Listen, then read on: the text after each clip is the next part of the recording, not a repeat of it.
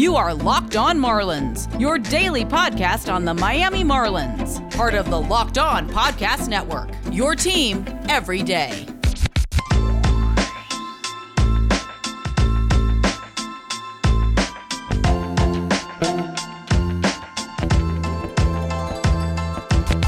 This is going to be a fun one. Welcome back to the Locked On Marlins podcast, your go to daily podcast for all things Miami Marlins. As always, I'm your host, Aram Leighton, and I have a lot to talk about today because there are a lot of things that are really standing out to me right now. And I would say two things in particular that I somewhat hit my breaking point last night on. Not both Marlins related, but somewhat Marlins related because it affects the fish. And then, of course, I have to open up with Isan Diaz, who I'm going to talk about. I was going back and forth. I'm like, do I even just beat this dead horse or not? But I don't even think it's beating a dead horse as long as he's on on the roster. So I am going to just give one more little monologue on Isan Diaz. I'm going to talk a little bit about MLB's embarrassing excuse for a replay system, and then finally talk about yesterday's ball game where the Marlins dropped one to the Rockies. I know the Marlins needed to sweep this. I said that. I did also say that I think game two was going to be the tough one to win,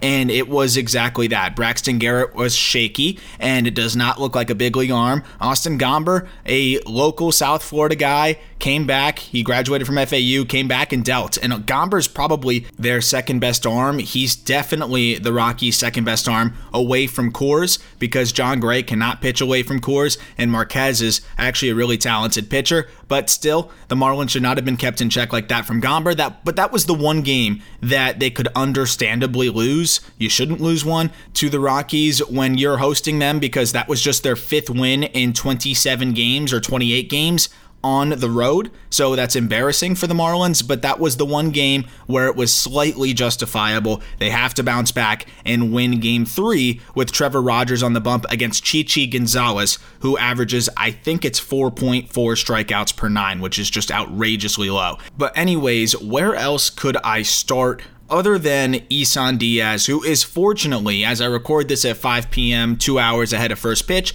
he is not in the Marlins lineup. And I don't think that comes as a surprise, but honestly, I am always expecting him to be in the lineup just because it seems like the Marlins just don't want to, one, move on from him, and two, put him in the lineup more than they should. I mean, he's absolutely terrible. And the thing is, is it's one thing to not be good, but it's also another thing to not be good give low effort, and also just be an airhead out on the bases. Isan Diaz is all of those things all of those things. He's like Jonathan Villar, except less talented. It's been ridiculous to watch this guy play baseball. On the offensive side of things, at the plate, he's blatantly overmatched. It's just clear that he is a guy playing against major leaguers who isn't a major leaguer. He's just not. The bat speed does not play. He has sub major league bat speed. It's just the reality of it. It's unfortunate, but he does not have enough bat speed to catch up to pitches at the major league level. What he has to do as a result is cheat. And if he's cheating for the fastball and he doesn't get the fastball, that's where you get the swings and misses.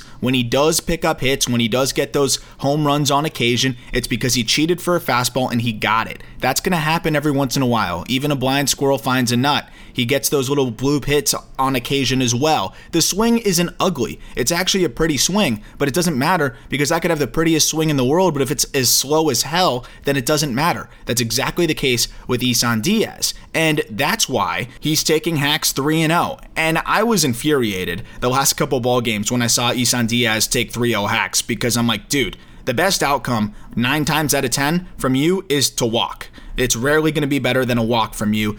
Don't swing. Just take the next pitch and maybe the next one if it's not right down the middle. But then I thought about it and I realized this guy might think that the 3 0 pitch is the only pitch that he's really going to be able to hit because he can cheat fastball there, and that's a pitch where he's most likely going to get the fastball. So if he's a guy that's always cheating for the fastball and is in a 3 0 count, then that is the highest probability where you're going to cheat and be correct. So that's why we're probably seeing him do this. He never did it in the past. Now he's done it a handful of times. And I have no issue with certain players swinging 3 0. Starling Marte, have a field day. Jesus Aguilar, have a field day. Even Jazz Chisholm in the right spot, absolutely. Swing 3 0. But when it comes to a guy that can't really hit, take the pitch. But I also understand now that it's an indictment to the fact that he can't hit, he can't catch up to anything, and he's just praying for that 3 0 count because he knows it's the best bet he's going to have at picking up a hit. It worked out for him. He swung 3 0 and he got a base hit. It fell in front of the right fielder and he was on first base. Not for long because he gets backpicked by the catcher. And again, that is something that is inexcusable. It may happen once from time to time. Everybody has a little lapse. Not the first time that it's happened to Diaz. And Diaz isn't a base stealer. He's not a good runner. So what are you doing? Where are you leaning? What is going on there? For me, it's just quite obviously a lapse of focus and just a lack of effort. If you're not paying attention, if you're not locked in, a catcher picks up on that. They see you lazy on the base paths, not with any urgency to get back to the bag between pitches. They're going to snap throw over. It's exactly what happened. And they are picking on him. And yeah, Jonathan Villar got picked off a lot too. And I can't believe I'm going to defend Villar, but at least that guy's a base stealer. So he's leaning, he's looking to take a bag. That makes sense a little bit. It's still incredibly frustrating to see a guy get picked off as much as Villar does. But when you're not even remotely a stolen base threat, why in the world are you leaning and getting backpicked? And then on top of that, we had a situation where it was an obvious hit and run because Corey Dickerson was on the move, and Corey Dickerson's not going to steal in a 1 0 count. And it was a fastball in the outer half. It was definitely off the plate, actually, excuse me. It was off the plate away. So that's not a pitch you generally want to swing at, but it's a hit and run. What does that mean, Isan Diaz, when it's a hit and run? It means you swing at anything remotely in the vicinity of the zone. What does Diaz do? He takes it. What happens? Dickerson gets hosed out at second base. Those are the types of mistakes that cost you a ball game, a one-run ball game, and that's what happened. The Marlins lost 4-3. Diaz made several mistakes in that game. But first of all, why is Don Mattingly putting on a hit and run with a dude that's hitting a buck 49 and has serious swing and miss issues, why in the world would that be the situation where you put on a hit and run? I just don't understand from the Mattingly standpoint why you're doing that. But if you are going to put it on, Diaz, you need to swing. Even if you whiff there, you're keeping the catcher back, you're shielding his vision a little bit, and it's going to be a harder throw for him to make. Albeit Diaz is really good back there, but still, I mean, you got to take a hack at that. I don't know if it was a missed sign, that would almost be better, but still, whether he missed a sign, whether he just didn't pull the trigger in a hit and run because he thought the pitch was too far outside, and also why that was called in the first place from Don Mattingly, all of those are beyond me. But my last thoughts on Diaz, and I don't really want to have to talk about it again because hopefully he won't be on the team anymore, is I don't like to beat up on guys that aren't playing well. I will tell it like it is. I'll say who's doing well, I'll say who's not doing well, and we'll talk about the numbers and see what they can do to improve or whether the Marlins need to look to move on from those guys that's just what it is, and that's what I'm supposed to do. But when it comes to a guy like Isan Diaz, who does not put a lot of effort in, makes mental mistake after mental mistake, posts cryptic messages when he doesn't get the second base job and loses it to Jazz Chisholm after he hit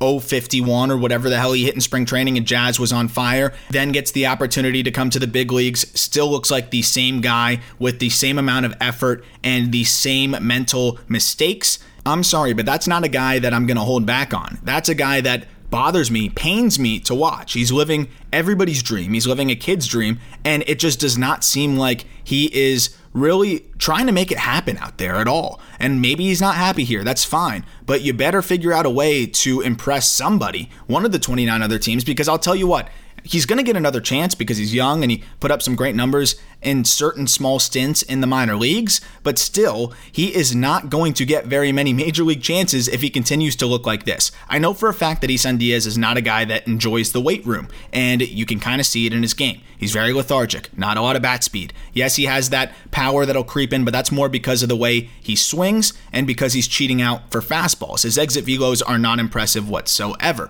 So when we talk about a guy like Diaz, who is low effort, low energy, and low production, why are you keeping him around anymore at this point? I think you can legitimately make the case that Diaz is one of the worst players in Major League Baseball when it comes to just all aspects. I really think that Isan Diaz is one of the worst players in Major League Baseball. So why not cut your ties there? I know the Marlins don't have much else. I understand that. But Jose Devers, I can promise you, is going to play harder. I can promise you, is going to make more contact. And I can also promise you, is going to play better defense. Why is that guy on the bench, especially when Devers needs to be getting at bats in AAA? If he's not starting nearly every ball game and he's not starting games in favor of Isan Diaz, that's even more of a joke because then Devers should just be in AAA. If you're going to roll with Diaz, just leave Devers in AAA, let him get his at bats. He needs them. But if you really feel like you need Devers at the major league level, then make Diaz that bench guy almost every single game. That just should be how it is. And really, even I think that is generous for Diaz at this point.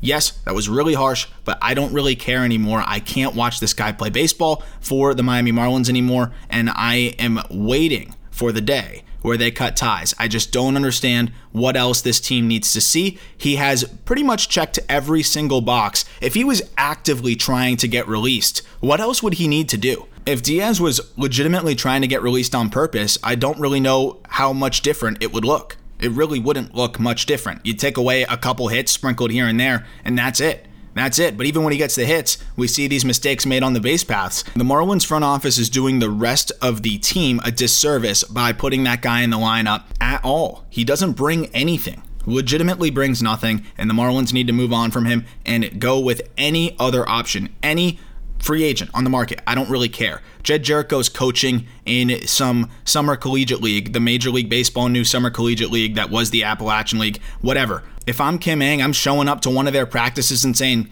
Jed Jericho, you want to play third base? And I'd be trying to get him to come with me back to Miami. If it's not him, I don't care. Hell, I would rather have Logan Forsythe out there right now than Diaz, and I'm not kidding. So that is where I stand. That's the last I'm really going to go in depth about this because I think most of us are on the same page, but it's just ridiculous. And I wanted to just kind of air this out, more of a therapy session for me, I guess. And I'm sorry if you're tired of hearing about Diaz, but as long as he's out on the field, he's going to be someone that has to be talked about because he's a liability. And I'm looking forward to the day where we don't see him in the lineup anymore for the Marlins. More on the other side of things and just general baseball. I'm going to talk a little bit about Braxton Garrett talk about the Marlins ball game as a whole, and then a few of the games that they have ahead in just a moment. A reminder that this episode is brought to you by Stat Hero. Do you know that 85% of people who play daily fantasy sports lose? Is it really that surprising? The game is rigged against you. You're playing against thousands of other lineups, not to mention experts who have more tools and more time. You don't stand a chance.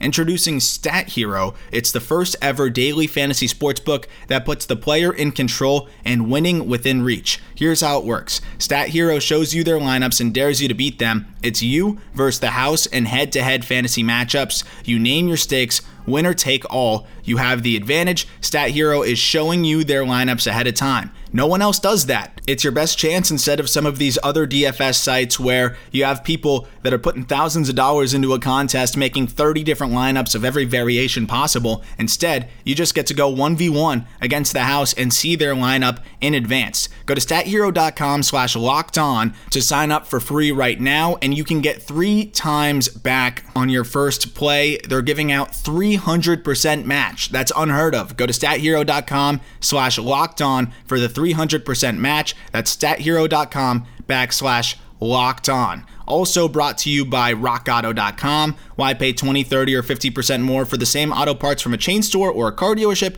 when you can just go to rockauto.com and use our easy to navigate website to find whatever car parts you need, any make or model. RockAuto.com is a family owned business that's been serving auto parts customers online for over 20 years. Go to RockAuto.com to shop for auto and body parts from hundreds of manufacturers. They have everything from engine control modules to brake parts, tail lamps, motor oil, or even the new carpet. Whether you're a classic or daily driver, get everything you need in a few easy clicks. Best of all, RockAuto.com's prices are always reliably low, and the same for the professionals and the do it yourselfers. Go to RockAuto.com right now and see all the parts available for your car or truck and write locked on and the How Did You Hear About Us box so they know we sent you. Amazing selection, reliably low prices, all the parts your car will ever need. RockAuto.com. Also brought to you by Bet Online. Bet Online is the fastest and easiest way to bet on all your sports action. Baseball season is in full swing, and you can track all the action at Bet Online. Before next pitch, head over to Bet Online on your laptop or mobile device and check out all the great sporting news. Sign up for bonuses and contest information. Head to the website or use your mobile device to sign up, and if you use the promo code Locked On,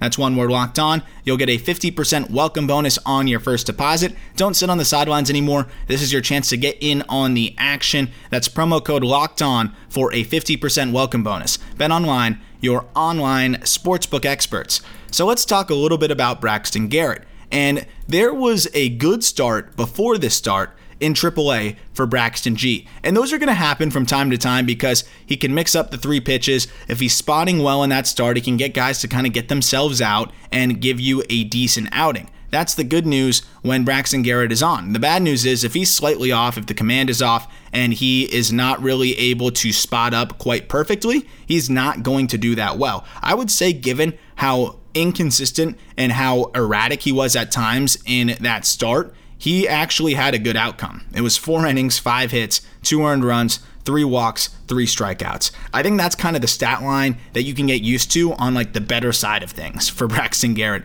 It's just unfortunate. The velo isn't great. He's still sitting 89 90, which is just not going to get it done at the major league level unless you have elite spin or elite secondary stuff. The secondaries, not great. The slider was okay. He was able to get some whiffs on the slider. That was about it. And that was the frustrating part is you saw him trying to be too careful at times and it seemed like he was trying to be so careful that he was struggling to locate at all and that was the big problem for him. He only racked up a total of six whiffs, and the only pitch that racked up more than one whiff was the slider that had a total of three. He threw that fastball slider combination almost two thirds of the time. It was 38% on the fastball, 34% on the slider, then just 12% on the changeup. So you know you're going to get most likely one of those two pitches, and the fastball, again, maxing out at 91 miles per hour and sitting more at 90. That was the exact average, was 90 miles per hour. And the slider is a decent pitch. That's the only pitch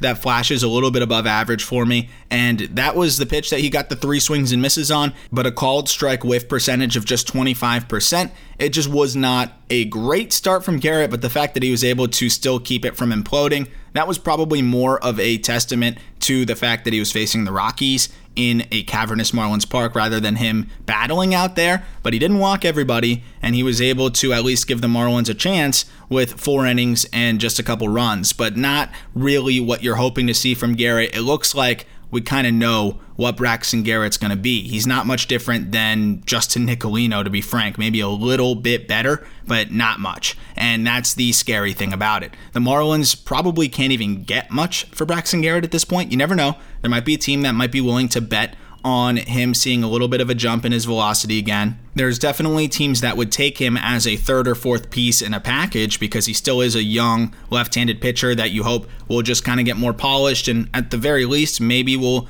end up as a bullpen arm where he can throw a bit harder. You're going to take a chance on a guy in his early 20s that's a southpaw that was a former first round pick, but the Marlins again they are probably every time they bring him up here and he does that, it's probably hurting the trade value a little bit. And there's a reason why the Marlins are keeping him down in AAA when they have an obvious need for starting pitching. To them, he's no better than Dan Castano, really. And if anything, I think the Marlins prefer, and I do as well, prefer Dan Castano. And he would be out there if he didn't tweak a muscle ahead of his last start, where the Marlins had to last minute go to Zach Thompson. So it's going to be interesting to see what the Marlins decide to do next time around, because I don't think Braxton Garrett sees another start at the major league level after that one. If he does, the Marlins are really uh, playing with fire there because I thought it was really close. If he was facing a half decent lineup, they could have put up a six spot on him pretty quickly, and it could have got out of hand pretty quickly. The Marlins, again, as I'm recording this, are getting ready to take on the Rockies for the final game of the series. They need to take two out of three there, and then they host the Braves for three at home. That's going to be tough. The Braves aren't playing their best baseball right now. They're flirting with 500 and just lost a heartbreaker where a two run shot was hit when they were up by one with two outs, and it was a guy's first career home run. So that was pretty wild. But the Marlins are going to need to bring their A game to beat the Braves. The good news is they'll have Sandy Alcantara going in one of those games and probably Pablo Lopez in one of the other games. The bad news is they're going to get Charlie Morton, who's been pretty solid, and they're going to get Max Fried, who's actually looked a lot better. Don't look at the overall numbers, look at the numbers since he's come back from injury. He's been really solid. And we also know about Pablo Lopez's struggles against the Braves. They seem to be pretty comfortable against him, and they do hit right handed pitchers and specifically change up heavy right handed pitchers quite well. Will be interesting. And the Marlins are also going to have to figure out who they're going to throw in that middle game of the series because that's going to be one of the open slots in the rotation right now. But to talk about one of the other things that stood out to me in that loss to the Rockies, the Marlins did put together nine hits. They were hitting the ball pretty hard. Jon Berti actually is hitting the ball a little bit harder again. Probably one of the hardest balls I've seen him hit all year 104.4 miles per hour. He had two hard hit baseballs. Jazz Chisholm hit one 109, and Corey Dickerson actually hit one 104. Jon Berti has been really brutal, but over the last few games, he's hitting the ball a bit harder. That would be such a big boost to the Marlins for the obvious reasons that they could stop playing Diaz as much, get Berti in the lineup more frequently, and that would be a huge boost if he can get even close to what he's been the last couple years. Right now, he's hitting as many ground balls as anybody in baseball, and that's something that he's going to have to improve upon, and we'll see if he can start doing that a bit more over the last couple ball games he has, but let's hope that it is a transition into something better. But I have been very discouraged from what we've seen from him so far this season. As for the bullpen, it was lights out, but the Marlins bullpen always seems to be fantastic when they're behind, right? And then they're terrible in safe situations. And that kind of goes back to what I was talking about in the previous podcast is a low budget bullpen that's talented, right? There's some talented guys in this bullpen that were low floor, like low risk, high ceiling type of players like Anthony Bender, who's been great, but it doesn't mean Anthony Bender can be a closer tomorrow because he has doesn't have that experience in high leverage situations. It's a totally different animal. And that's the issue with the Marlins right now. Bender is great when he comes in the sixth or seventh inning and the Marlins are down two or three and just goes right at dudes. But it's totally different when you are in a tie game or you're up one run and you know one pitch can change everything. One pitch could blow the lead, one pitch could lose you the game. You're not going to be attacking hitters with that same vigor that we see Anthony Bender and some of these other guys do in those middle inning situations or when the Marlins are ahead by a lot or trailing. It's totally different. And I still have loved what we've seen, though, from some of these other guys. The Marlins bullpen racked up a lot of strikeouts. It was nine strikeouts for them in, I believe, five innings, which is really impressive. Curtis struck out the side. He did give up two hits, but then got the three strikeouts. Adam Cimber was the one rocky, I would say, appearance out of everybody else, but then Anthony Bender comes in, strikes out the side. You had Anthony Bass come in, did surrender one hit, but then punched out two. He's always good when it doesn't matter. And then Dylan Floro came in with a scoreless inning and struck a guy out. We're used to that. We're used to the Marlins bullpen being great in those situations, but I would almost like to see Anthony Bender experimented with in more high leverage situations. So let's just see what happens. I know they tried it once, but that was in a weird, fluky kind of throw him into the fire type of thing. I want to see him in a more normal, traditional situation where you just put him in there in the eighth inning in a close game and see how he fares. The other thing I really wanted to talk about before we wrap up here is Major League Baseball's replay system or lack of a replay system. I am really just baffled at this point at what's going on with Major League Baseball's replay. And I'm not just saying this because it seems like every single play or bad call has come at the expense of the Miami Marlins, but it has seemed like the Marlins have been on the short end of the stick more often than not, and that's to put it lightly. But the thing is here, and this is where it's just really confusing, especially yesterday. It's not really about whether the team I cover or the team I support is not getting all the calls. It's not really about that. What it is about is I have a picture on my cell phone, which I tweeted. I tweeted it out. You can go on my profile at RMWaiting8 and go check out the tweet that I had about the play at first with Jazz Chisholm.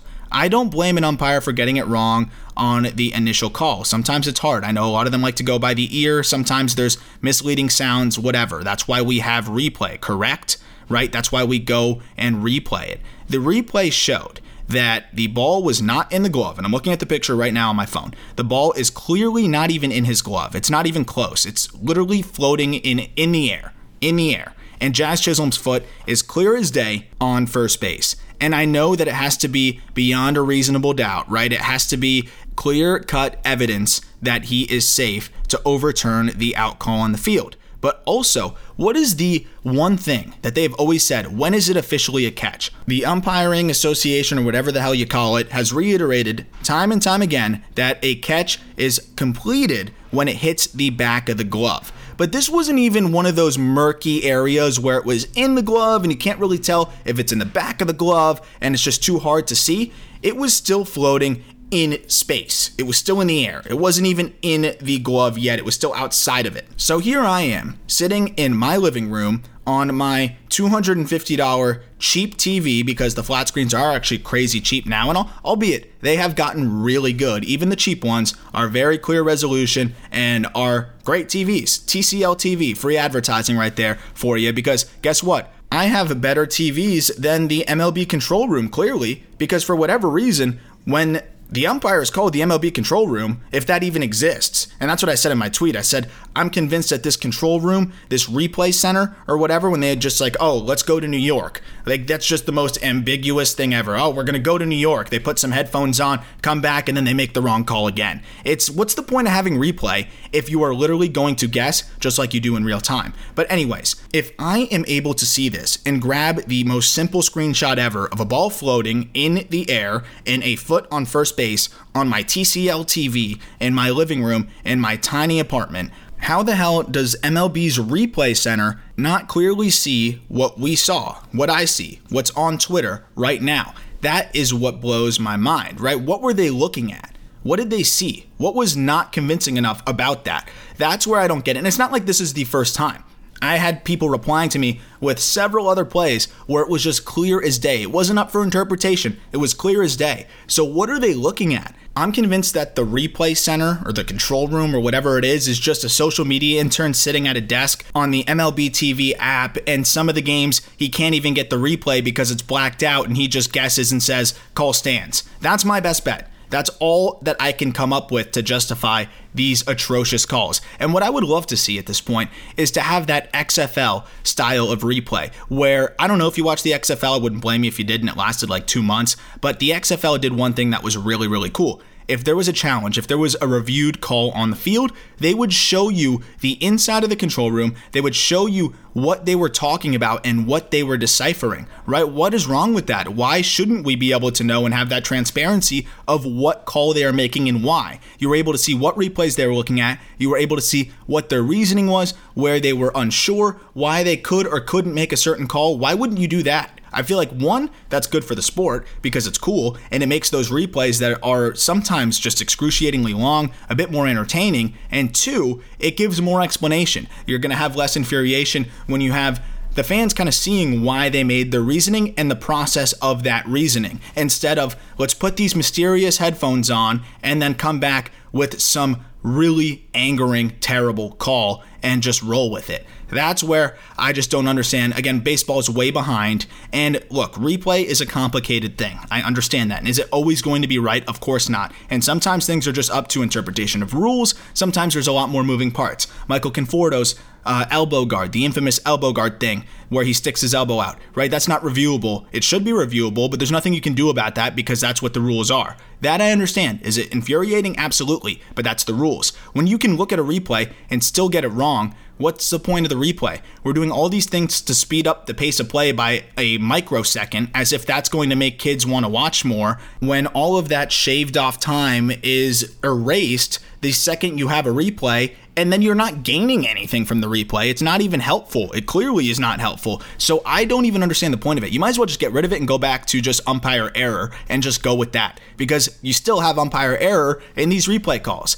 And that's that's it for my rant. That's all I wanted to say. But my goodness, man, how hard is it? How hard is it to figure it out? I just don't understand how it can be so difficult. But on the flip side of things, the Marlins are due to get a call that absolutely screws over the other team, and I'll be looking forward to that. When the umpires screw up a call so badly and it works in the Marlins' favor, that day's coming, I promise. It's going to come and it's going to be really, really funny. And hopefully it happens in that Brave series coming up this weekend. Marlins take on the Rockies in game three. I would say probably the biggest must win for them already this season because if they lose the game, there won't be another game that really matters that much to me. If you're losing two out of three to the Rockies at home when you had Pablo Lopez and Trevor Rogers go, then I think that would kind of be the beginning of the end after losing three out of four to the Pirates as well. Not to say that winning two out of three here is all of a sudden this turnaround and you're feeling great, but a win here definitely fends off a really, really dark